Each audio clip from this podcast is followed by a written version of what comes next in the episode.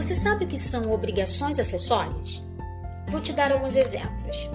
O indivíduo sai do ensino médio pensando assim: hum, eu sou bom em matemática, eu vou fazer engenharia. Logo que ele vê o preço, ele desiste, né? E aí vem aquela luz. Você é contador, sou bom em matemática, contador, tudo a ver.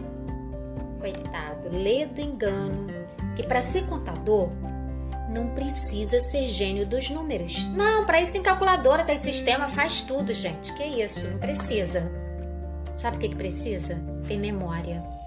É, tá pensando que além de você ter que ler muito, que são as leis, você tem que ter uma ótima memória para quê? Para decorar as siglas. Sabe? Um monte de siglas que você tem que decorar. Você já ouviu falar em balanço patrimonial? Pois é, o contador conhece como BP. É.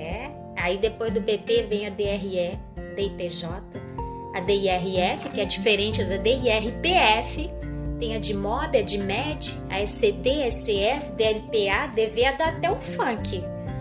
Olha, haja memória para decorar tudo isso, mas principalmente para saber a diferença de uma coisa para outra.